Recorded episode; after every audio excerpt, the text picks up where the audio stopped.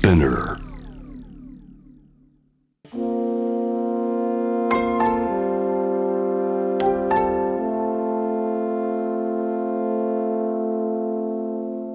これは誰かの本当の物語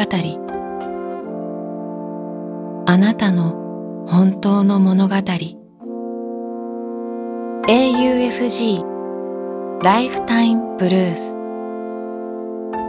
This program is brought to you by au フィナンシャルグループ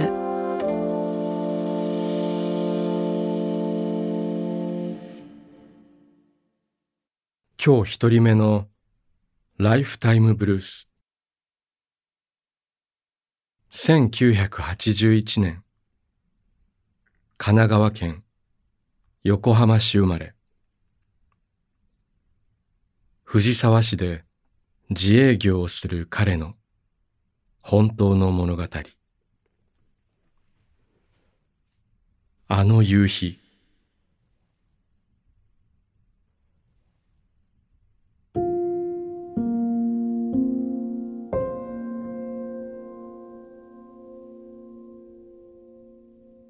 もうかれこれ30年ほど前のこと。僕は小学5年生だった。その夏林間学校があった。キャンプファイヤーをしたり友達と風呂ではしゃいだりバードコールを作ったり。楽しい思い出ばかり記憶していたけれど今こうして考えてみると友達のことで悩んだり好きな女の子のことで一喜一憂したり子供なりにいろいろあったんだなと思う。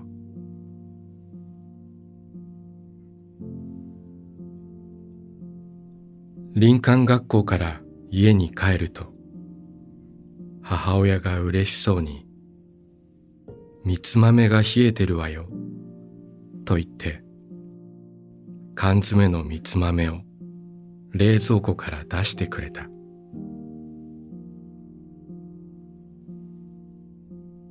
みつ豆を食べ終え2階の自分の部屋に行き僕は畳の上で横になった。西日がいっぱい差し込むその部屋で天井を見たとき何とも言えない感情に襲われた。懐かしいような少し寂しくもありでも決して悪くないそんな感情だった。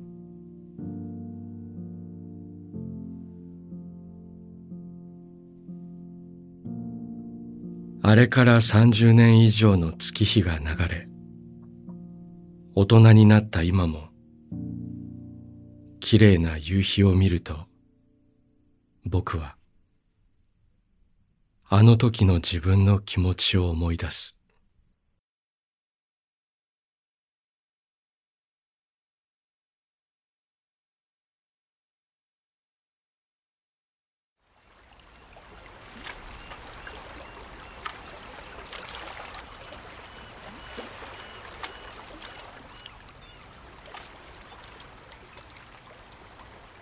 息をするようにあなたの話を聞く。AUFG ライフタイムブルース今日二人目のライフタイムブルース1970年東京と生まれ。東京でソーシャルワーカーとして働く彼の本当の物語。学び続けなさい。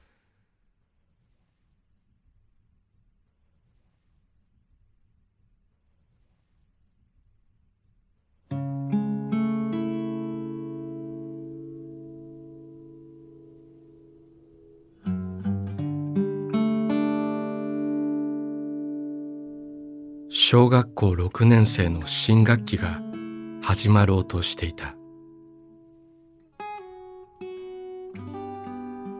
突然刑事が家に土足で上がり込んできて父を捕まえた。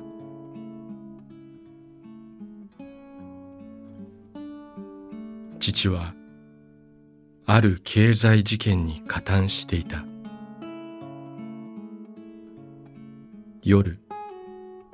その事件は新聞やテレビで一斉に報道された。私は一夜にして加害者の家族として周囲に知られてしまった。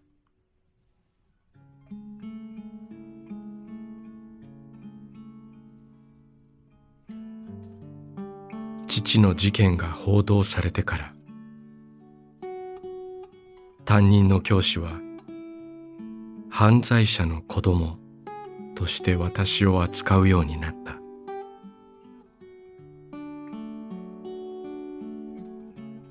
学活ではいつも理不尽なことで担任から怒られやがてクラスで私はいじめの標的になった。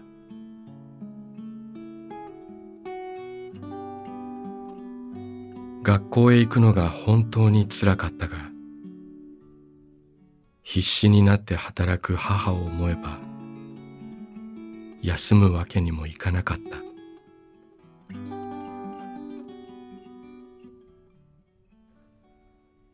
そんな針のむしろのような日々の中で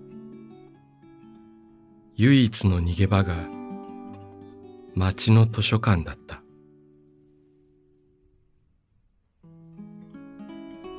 私は毎日図書館に通い詰めて閉館まで本を読み本を借りて帰った。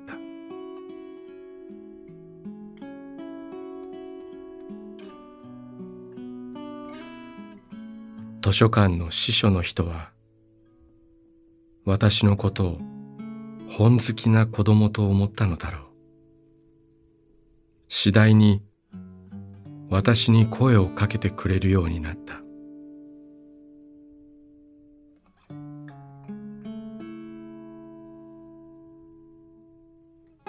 いろいろな本を紹介してくれるようになり私も学校で話せなかったことをその人に話すようになった。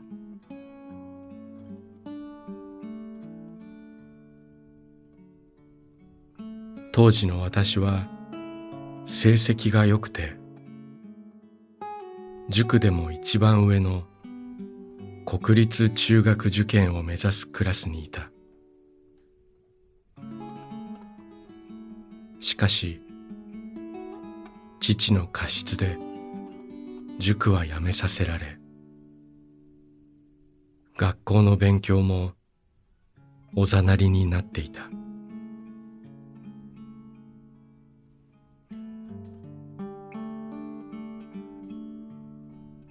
ある日のこと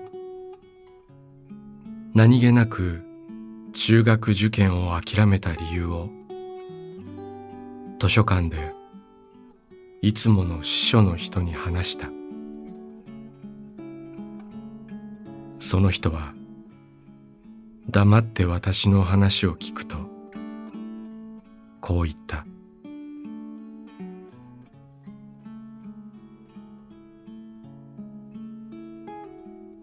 今の時代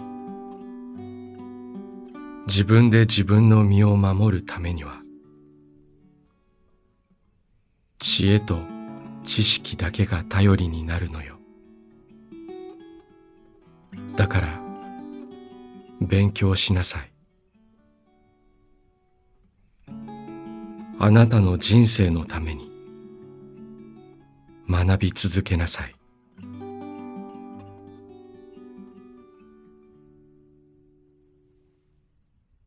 中学に入り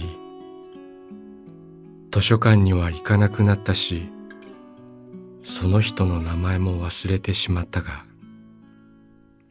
その言葉はずっと心に残っていた。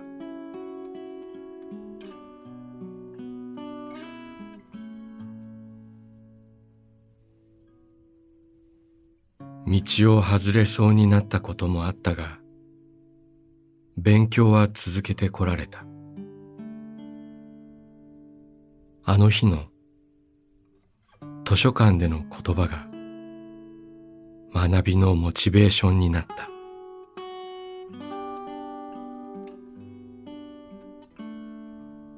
私が今ソーシャルワーカーという仕事を選んだのも図書館で働いていたあの人のように誰かの心に寄り添いたい。望む自分がいたからだと思う。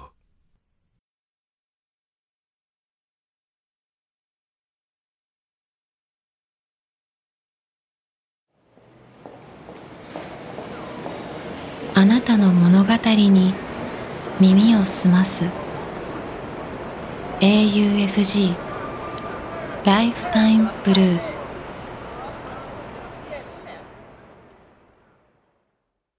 今日三人目のライフタイムブルース。1974年東京と生まれ。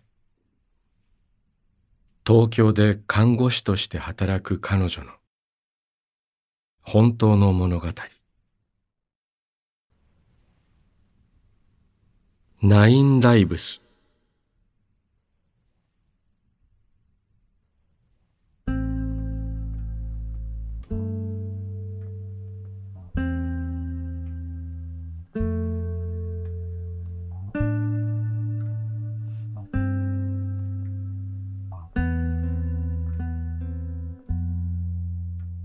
私はこれまで猫と一緒に過ごしてきました。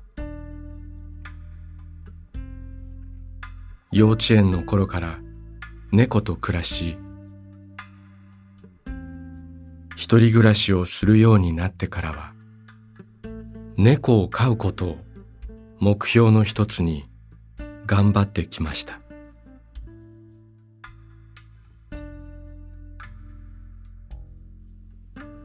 そして現在は17歳になる猫と暮らしています。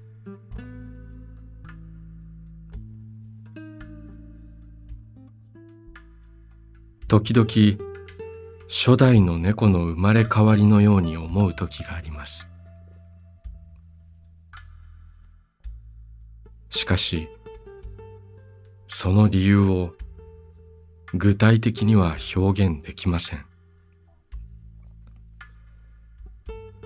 ただそう感じるのです。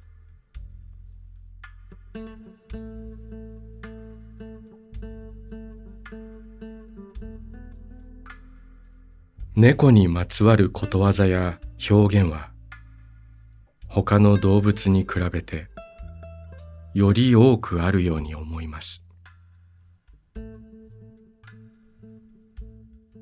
猫かわいがりとか猫をかぶるとか、はたまた猫ババとか、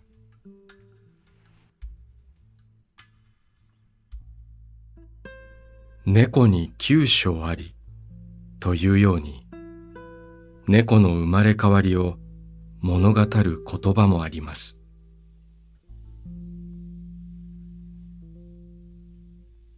私のように飼い猫が空に行った後も猫とのつながりを信じる人たちがいてそれはその人にしかわからない心の宝物だと思っています。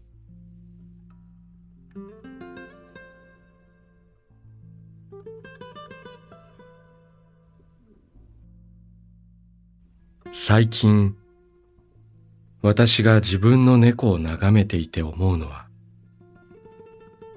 美男美女は三日で飽きると言うけれど、猫の可愛さは飽きることがないということ。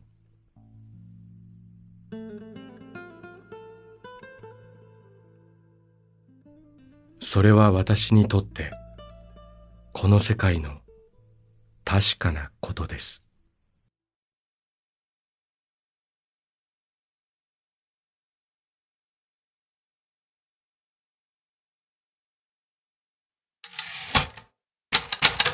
AUFG ライフタイムブルース。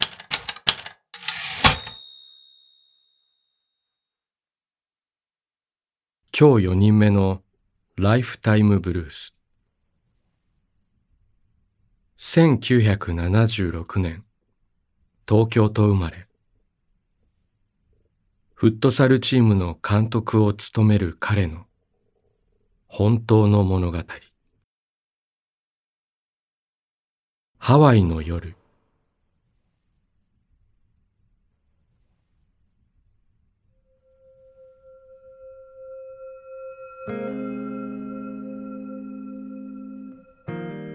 現在47歳の私には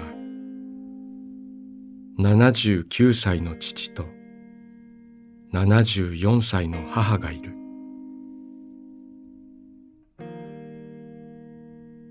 近年母は少し認知症の傾向が出てきている。そんなこともあり今のうちにできるだけ長く一緒にいる時間を作ろうと心がけている。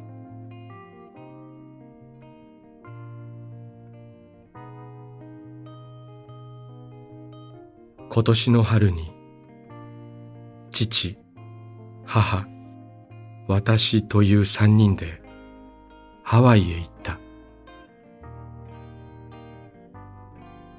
これまで一緒に旅行をすることがあっても旅先では別行動をとることも多かった。だが今回はなるべく一緒の時間を過ごすように心がけた。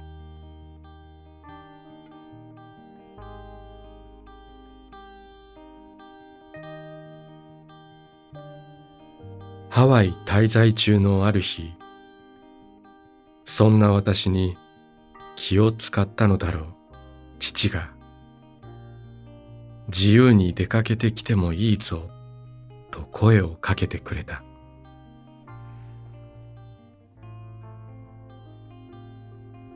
その言葉に甘え私は特にあてもなく辺りを散策して過ごした。もともと散歩が好きだったこともあり気づけば夜になっていた。部屋に帰ると母は「ずいぶん遅かったわね」と私に言った。どうやら少し心配していた様子だ。しばらくすると母は急に泣き出してしまった。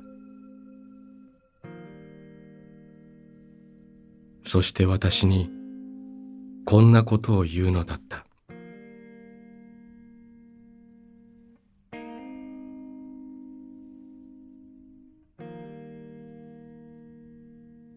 高校生の頃毎日夜遅くまでよく頑張ってたね。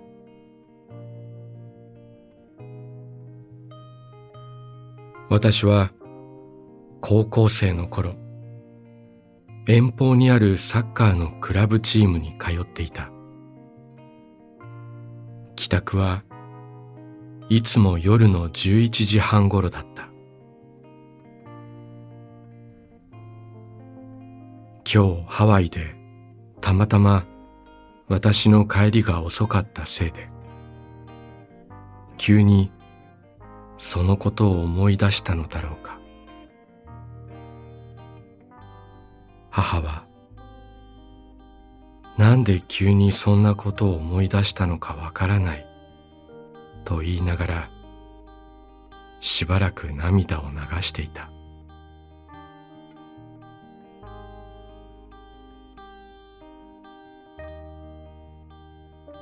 あの頃私は当たり前に思っていた。母は毎日私の帰りを遅くまで待ちそれから温かい夕食を出してくれていた。私が今もサッカー関連の仕事をすることができているのはあの頃の母のおかげもあるのだ。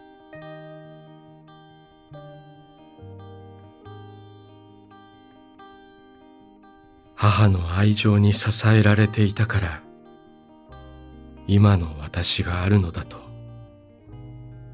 ハワイでのその夜に改めて感じた。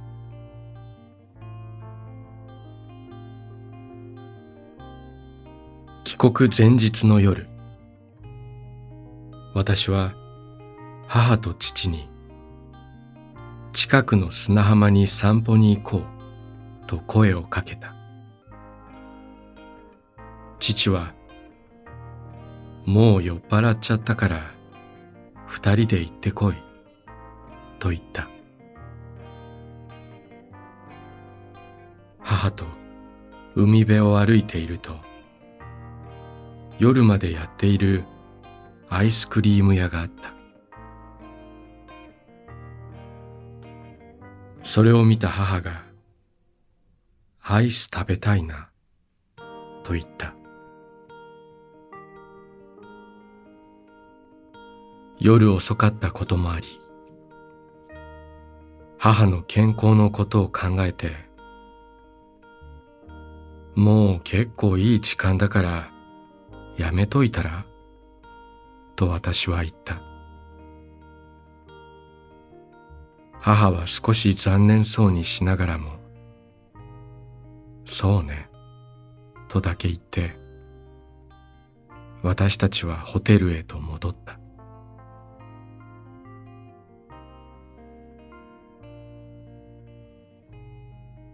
今、私は、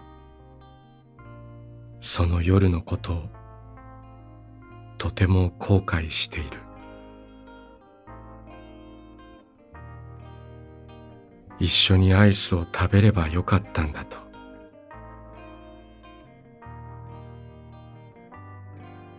暖かいハワイの夜のそよ風が流れる砂浜で母と息子と一緒にアイスを食べられたらそんな素敵な時間はなかなかないじゃないか。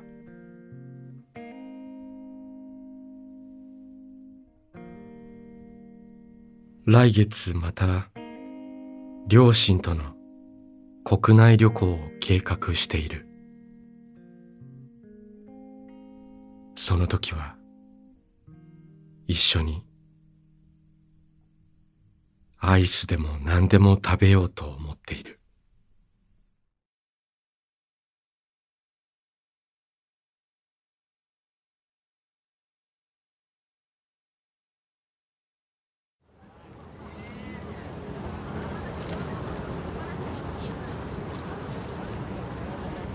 AUFG ライフタイムブルース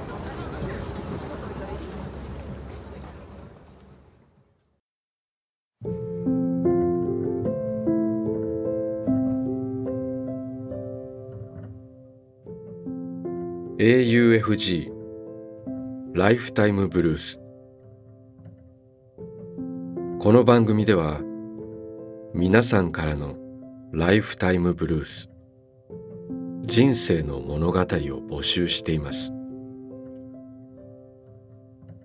短くシンプルで構いません。あなたがちょっと書いてみようかなと思ったことを番組ホームページの投稿欄に書いて送信してください。物語の条件は事実であること。ただそれだけです。あなたが体験したこと。目にした出来事。家族友人動物の話旅の思い出などあなたが今語りたいこと誰かに伝えたいことを自由に書いて送ってください。今まで物語なんて書いたことがないという人も心配はいりません。LINE やメールをするようにまず一度書いてみてください。送られた物語は必ずすべて目を通します。そして皆さんからの物語を毎週番組で紹介します。応募方法詳細は番組ホームページを見てください。ライフタイムブルースそれではまたここでお会いしましょう。小田切ジョーでした。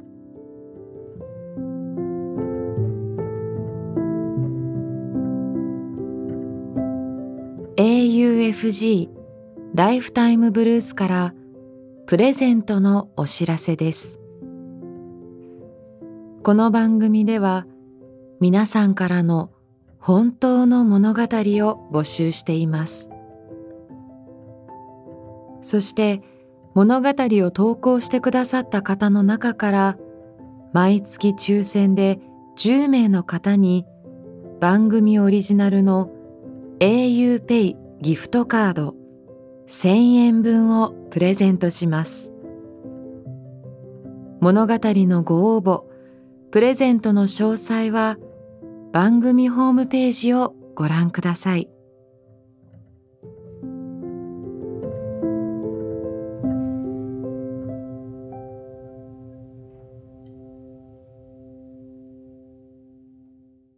AUFG Lifetime Blues This program was brought to you by au フィ